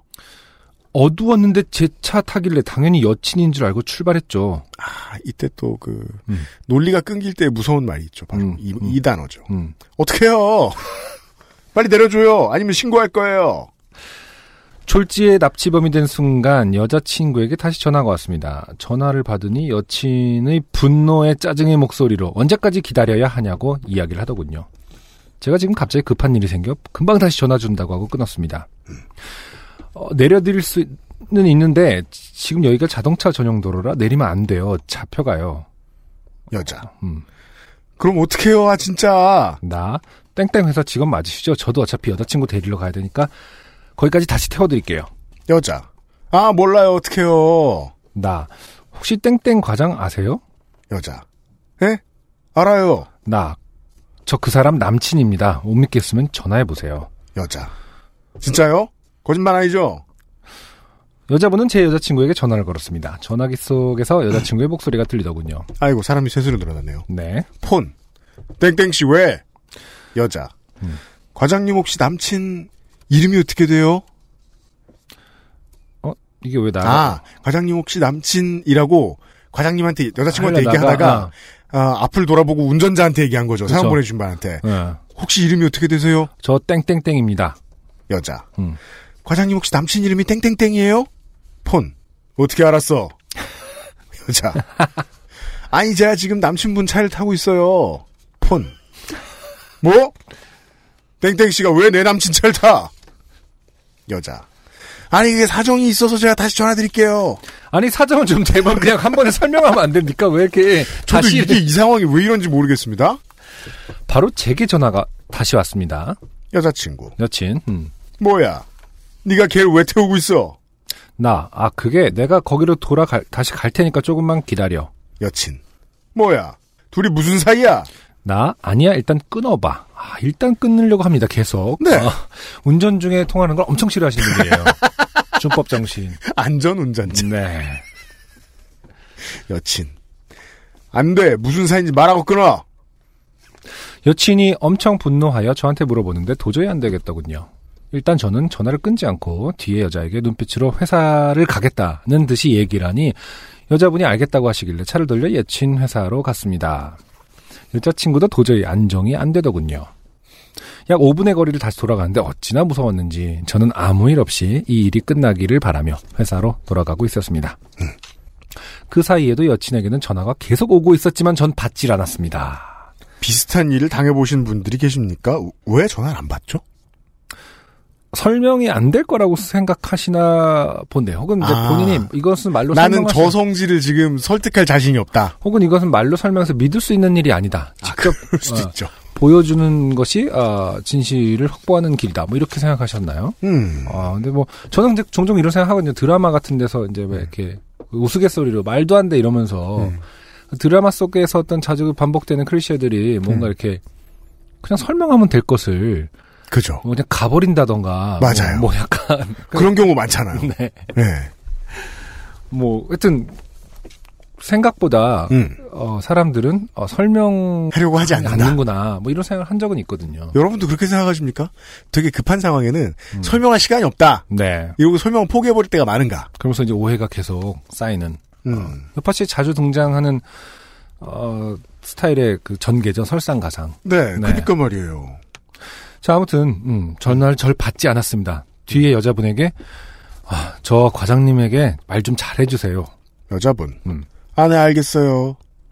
드디어 회사에 도착했고 회사 벤치에 여친이 서있더군요. 차에서 내리니 여친은 분노에 찬 눈빛으로 저에게 다가왔고 제 멱살을 잡더니 이게 무슨 일인지 설명하라고 했습니다. 저도 그, 살면서 실수를 뭐 꽤 해봤겠습니다만 네. 어, 그 애인에게 멱살을 잡혀보기가 쉬운 일은 아니입니다. 네. 그 여자분이 여자 땡땡 과장님 어쩌고 저쩌고 음. 설명을 한 거죠. 네. 그 소리를 듣고 여친은 정말이냐고 다시 묻더니 맞다고 하니 믿어주더군요. 어, 이거는 어, 전화로 한 거랑 무슨 차이가 있는 거죠? 그러니까 말이에요. 어쩌고 저쩌고잖아요. 지금 결국 대사도. 예. 특별히 좋은 어떤 음, 뭐 그 교감이 있었던 것도 아닌 것 같아요. 이렇게 상황을 잘 설명한 것 같다면은 네. 이 정도로 어쩌고 저쩌고로 끝날 일이었으면은. 그러게 말이에요.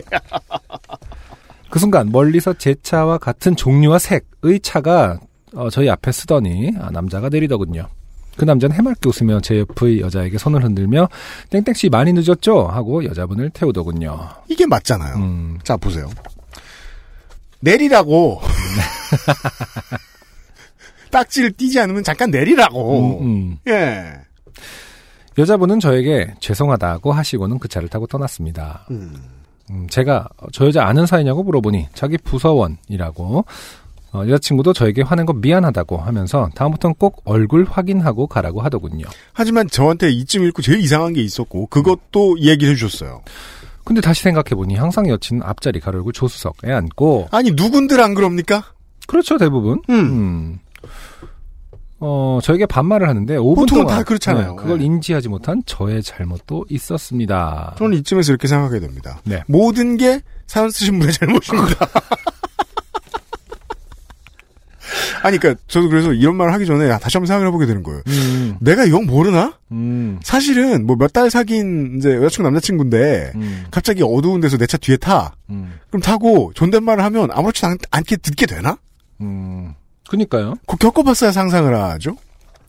평소에 이렇게 아이스 브레이킹의 단계를 거치는 대화법을 하시나 봐요. 그래서 오 분 동안 오늘은 네. 어땠어? 약간 아, 되게 즉각적인 대화 내용이 아니라 아, 매일같이 어. 기억이 리셋돼가지고 어 날씨가 정말 춥지. 뭐 약간 이건 이런 류의 그 아이스 브레이킹 오 분 동안 하다 보니까 어, 가버린. 첫 키스만 오십 일째. 음, 아. 네. 처음부터 뭐, 아 우리 오늘은 뭐 먹을까 어제는 삼겹살 먹었는데라고 딱 정확한 특정한 단어들이 나왔으면은 그렇죠. 어제 삼겹살 안 먹었는데라고 적어도 간선도를 타기 전에는 네. 특정한 상황이 연출됐어야 되는데 오 분 네. 동안의 대화가 과연 음. 어, 아무 말이었나 뭔가 요즘 일하는 거 힘들지 늘 그렇지 뭐. 근데 또 운이 없다 보면 어.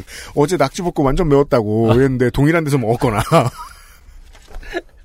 아 맞아 죽을 뻔했다니까 왜 그런 거 먹자 그랬으면서 대화가 되는. 거시적일 수도 있고요. 오 분 동안 대화를 끊임없이 했는데 존댓말로 했는데 어, 이 사람이 아닌 거를 알 수 있는 대화는 음. 정말 어떤 대화일지 진짜 궁금하긴 궁금합니다. 네, 정말 네. 모든 특정한 상황을 피해가는 대화. 네. 날씨가 춥지? 그러니까 음. 그냥 전 인류적인 얘기. 뭐 세계 평화는 어떻게 되는 거야? 뭐 약간 이런 아 어. 망할 트럼프 이 자식. 아, 뭐. 아니야 그것도 네. 정치적 견해가 다를 수 있기 때문에 특정해요. 그냥 누구나가 할 수 있는 어떤 것. 어, 누구나가 어. 할 수 있는 것? 어젠 한국이 축구를 졌어. 아, 뭐, 그런. 아니, 그게 진 거라고 생각해? 이럴 수 있기 때문에 그렇죠. 스탠다드한 대화란 무엇일까요? 그러니까 오 분 동안 서로가 누구인지 알아볼 수 없는 대화란 어떤 대화. 것일까? 진짜요. 네. 또 같은 부서시라니까 그런 대화도 나올 수 있잖아요. 아, 우리 부장 완전 미친년이라고 이런 얘기를 하면은. 어. 그 사연 쓰신 분이 아. 부장은 너잖아 말하면서 뒤를 돌아보고 깍을 좀 일찍 했으면 간선로에 안 들어갔을 거란 말이에요. 그러게요. 어렵습니다. 아무튼 결론이에요. 이, 이 차는 빠르다. 정말 빠르지? 뭔가 아, 그건 그 저 초등학교 영어 교과서 사, 사 학년인가에 나온 그렇죠. 걸 같은. 지구는 둥글지? 뭐 약간 이것도 양서를 읽는 것을 좋아하느냐. 아니 그런 질문이 나오면 갑자기 왜 이러세요라고 되물을 것 같기도 그러니까. 하고 공포를 느낄 거 아닙니까? 네 아무튼 혼란스러운 사연입니다. 네.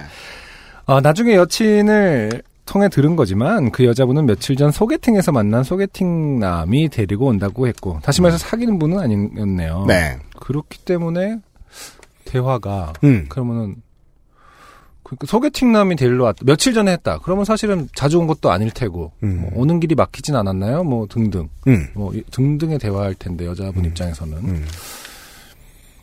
그런 것도 괜찮겠, 그, 말은 되네요. 오는 길이 막히지 않았냐도 않았느냐. 되게 유니버셜한 얘기가. 음, 아니다. 여기서 좀 막히고 저기서 좀 막히고 평소, 평소처럼 이렇게 오래 걸리진 않았고. 아, 이미 몇 초가 지나갔잖아요. 그러네, 그러네, 그러네. 네. 회사가 야근이 많으신가 봐요. 아, 그것도 음. 몇 달 사귀었으면 아는 거고. 저녁은 뭘 먹으러 갈까요? 어. 뭐 여기 뭐 지난번에 갔던 데 말고 어디 이렇게 얘기하다가 그것도 말이 안 되잖아요. 왜 오 분이나 지나서야 왜 우리가 반말을 하고 있느냐고 생각을 하느냐고. 그러니까 왜 우리가 존댓말을 하고 있다는 생각을 그때 하냐고. 아, 근데 여기 써 있긴 하네요. 회사 이야기며 어떤 일이 있었는지 평소에 하지도 않는 회사 이야기를 해주더군요. 네. 음. 회사 이야기를 주로 하셨네요. 네. 뭐 예를 들어 연애 얘기는 아닙니다만 제가 거의 회사 이야기. 그 안면 인식이 좀 힘들 때가 좀 많이 있어요. 음. 봤던 사람을 한 열댓 번 봐야 알아보고. 저도 그런 편이에요. 예. 근데 가끔 목소리에 대해서도 그렇긴 하거든요. 아 그래요. 예. 어... 그냥 그 옛날에 이제 전화 번호 안 보이던 시절에 전화 받으면 네네. 아는 사람인데 누구지 하는 때가 있어요. 있기는. 음, 음. 근데 그래도 A는 힘들지 않을까요? 음. 전체적으로 미스테리합니다. 네. 이 사연은. 어, 마침 저랑 같은 차와 세 개 차였고, 그 이제 소개팅 남의 차가, 음. 그리고 그 여자분은 당연한 듯 탔다고 합니다. 본인도 확인 안 한 것 죄송하다고 어, 여친을 통해 들을 수 있었습니다. 지금 생각해도 엄청 어이가 없었던 일이긴 하네요. 네. 그 이후로, 어, 벌로, 어, 전 여친을 무조건 퇴근길에 데리러 가는 벌칙을 받았고, 음. 음, 어쩌다 보니 일 년 육 개월 후 결혼했습니다. 네. 아, 이 어쩌다 보니 때문에, 음. 어, 앞으로 영원한 벌을 받을 거예요, 이 사람은. 네. 지금 이 사연이. 아, 큰 봉변을 당하게 생겼죠. 네. 아, 이거는 삭제를 할까요, 우리? 어쩌다 보니. 임의로. 가장. somehow. 그런데 우린 결혼을 했습니다. 네. 이런 느낌이. 그럼 어떡해. 이것도 또. 다른 수가 없었습니다. 네. 결혼식엔 문제의 여자분도 왔습니다. 음. 네, 어, 문제의 여자분이라고 표현하는 건 적절치 않죠. 지 문제거든요. 네, 이건. 당신의 문제거든요. 아, 여파씨 애청자분들도 꼭 차에 사람을 태울 땐 확인하고 태우세요. 네, 네. 안 그러면 저처럼 됩니다인데 네. 이 저처럼 이제 결혼을 말하는지 어쩌다 보니 결혼을 하게 됩니다. 모르겠어요. 이분 매를 버시네. 사람을 잘못 태운 벌로 매일 데리러 가다 보니 뭐니? 결혼을 하게 되었다. 그러니까 데리러 가기 형 십팔 개월을 음. 하다 보니 네. 어. 플러스 결혼. 음. 인지 모르겠습니다만 저처럼 된다고 표현해 네. 주셔서 아, 읽어주셔서 감사합니다. 그렇습니다. 이렇게 마무리가 되었습니다. 네, 음. 익명을 요청하신 진주에 계신 아이씨 감사합니다. 음. 네. 네. 그래서 말인데요. 오늘 방송 시작하면서도 얘기했지만 길에 흔한 차를 사지 마십시오. 이게 무슨 조언인지 모르겠는데. 음. 아니면 인테리어라도 흔하지 않게. 택시들 가끔 보면 엄청 반짝반짝한 거. 아까 삼백육십오 일 크리스마스의 택시가 있죠. 야광 택시 이런 거 있죠. 그런 택시들이 밤에 서울역 들어가달라 그러면 제일 빠르게 간다? 왠진 모르겠는데 기술이 좋으신가 봐. 유면상 피디가 차를 올해 바꿨잖아요. 올해 바꿨죠. 예, 뽑았죠. 네. 음. 저는 저 차가 세상에서 가장 흔한 차인 줄 알았어요. 음, 음. 그래서 어디 멀리 나갔다가 같이 들어오면서 서상준 민정수석하고 저하고 유면상 피디 차하고 똑같은 차 몇 대나 있나 세보자. 음, 놀리는 거죠 지금? 네. 네. 한 대도 못 찾았어요. 아 그래요? 네. 음. 주차된 차를 두 대를 발견했죠. 음. 네. 그러니까 국민 브랜드의 중형 세단이란 말이에요. 그렇죠. 한 대도 못 찾았어요. 음. 그래서 저는 깜짝 놀라고 오히려 비엠더블유 오 인승 그러니까 훨씬 많, 훨씬 많고, 훨씬 훨씬 많고 보면서 흔하다고 놀렸는데 철회했습니다. 음. 네 차는 무척 유니크하다. 음. 오히려 제 차가 훨씬 많더라고요. 아, 그렇죠. 네. 민정석 차는 진짜 많긴 많죠. 네. 그게 음. 이제 그 A는 됐고 좋은 차 때문에 어, 음. 아이들이라도. 음. 엄마 아빠 차를 안 헷갈리기 위해서라도. 아, 그러네요. 예. 아. 좀 못 보던 차를 사셔라. 이런 말씀을 드리고 싶습니다. 아니, 그렇죠. 색깔이 좀 일률적인 것 같긴 해요. 네. 어, 예. 흰색, 회색, 검은색 이렇게 세 개가 제일 많잖아요. 음, 맞아요. 네. 네. 흰색, 은색, 검은색. 음, 음. 네. 그거라도 좀 피해 보시거나 하시는 게 좋지 않겠느냐. 이렇게 생각합니다. 하지만 사실은 아, 상식적인 상황이라면 네. 뒤를 잘 돌아보시고 그러니까 말이에요. 눈을 마주치고 대화를 해라. 아니 이게 첫 방에 바로 해결될 수 있는 문제였어요. 차문 열려. 왜 뒷문이 열리지? 만 궁금했어도 해결될 문제였다고. 멱살 잡힐 정도면은 음. 여자친구분한테 항상 쫄아 있는 상태에서 뒤에 탔기 때문에 못 맞춰. 아, 뒤에 아~ 뒤에 탔기 때문에 어 오늘 분위기 안 좋다 했는데 심지어 존댓말까지 썼어. 그러면은 아. 뭔가 아 오늘 심상치 않다. 아, 이게 기어봐야 알아. 그 손, 그 머리 넘기면 피하고 때리지 마세요. 약간 네. 좀 기어봐야 하나 봐. 음. 어, 알겠습니다. 네. 네. 아니 뭐 애인을 두려워할 이유는 많죠. 제발 아, 후기를 통해 해명 바랍니다. 예, 사연 감사합니다.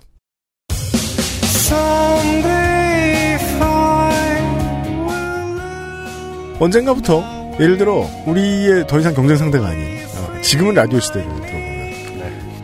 가장 재미있는 사연을 뽑느라 정신이 없어요. 음, 맞아요. 우리도 언젠가부터 이 가장 재미있는 사연을 뽑는 것에 중요도가 올라가기 시작했어요. 아 이번에 무슨 그... 많은 청취자 여러분들이 네, 경선에 세... 불복해 주시고 네. 지락펴락하는 거죠. 아, 전 이런 일이 생길 줄 몰랐는데 네. 아, 이런 일이 생기더라고요. 그러네요. 경선 불복의 숫자가 많아요. 더, 어, 그... 그래서 하는 수 없이 지금 제가 민정수석 얘기를 오늘 아침에 들어보니까 아, 사연 네 개를 가지고 투표를 해야 되겠어요. 네.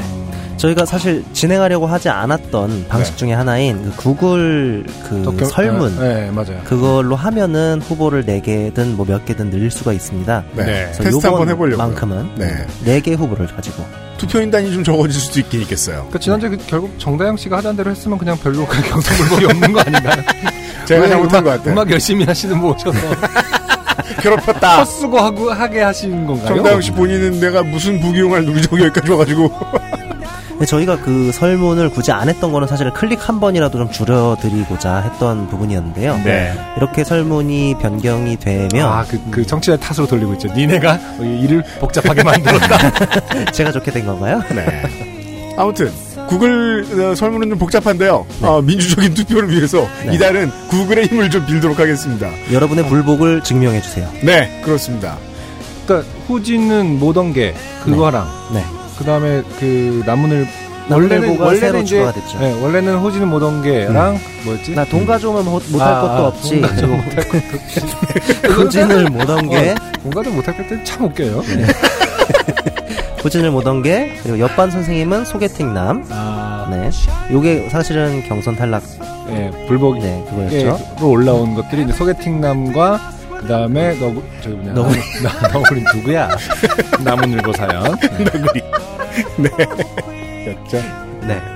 이렇게 어, 되게. 이종석이 다시 열심히 편집해가지고 올려놓을 네. 거예요. 네. 네. 그레이티 스티치도 많이 사랑해주시고요. 저희들은 네. 변함없이 요즘 팟캐스트 시대 이백이십 회 시간에 다시 만나뵙도록 하겠습니다. 어, 마지막 사연 보내주신 분, 피리 후기 보내주시고요. 에, 다음번에 차 살 때는 엔카 직영몰과 상담하시고요. 좀 개성 있는 차를 달라고. 엔카 직영몰과 함께하는 요즘 팟캐스트 시대였습니다. 안승준과 유엠씨, 손상균 민정수석이 함께했습니다. 다음 주에 뵐게요. 안녕히 계십시오. 감사합니다. 엑스에스에프엠입니다. P, O, D, E, R, A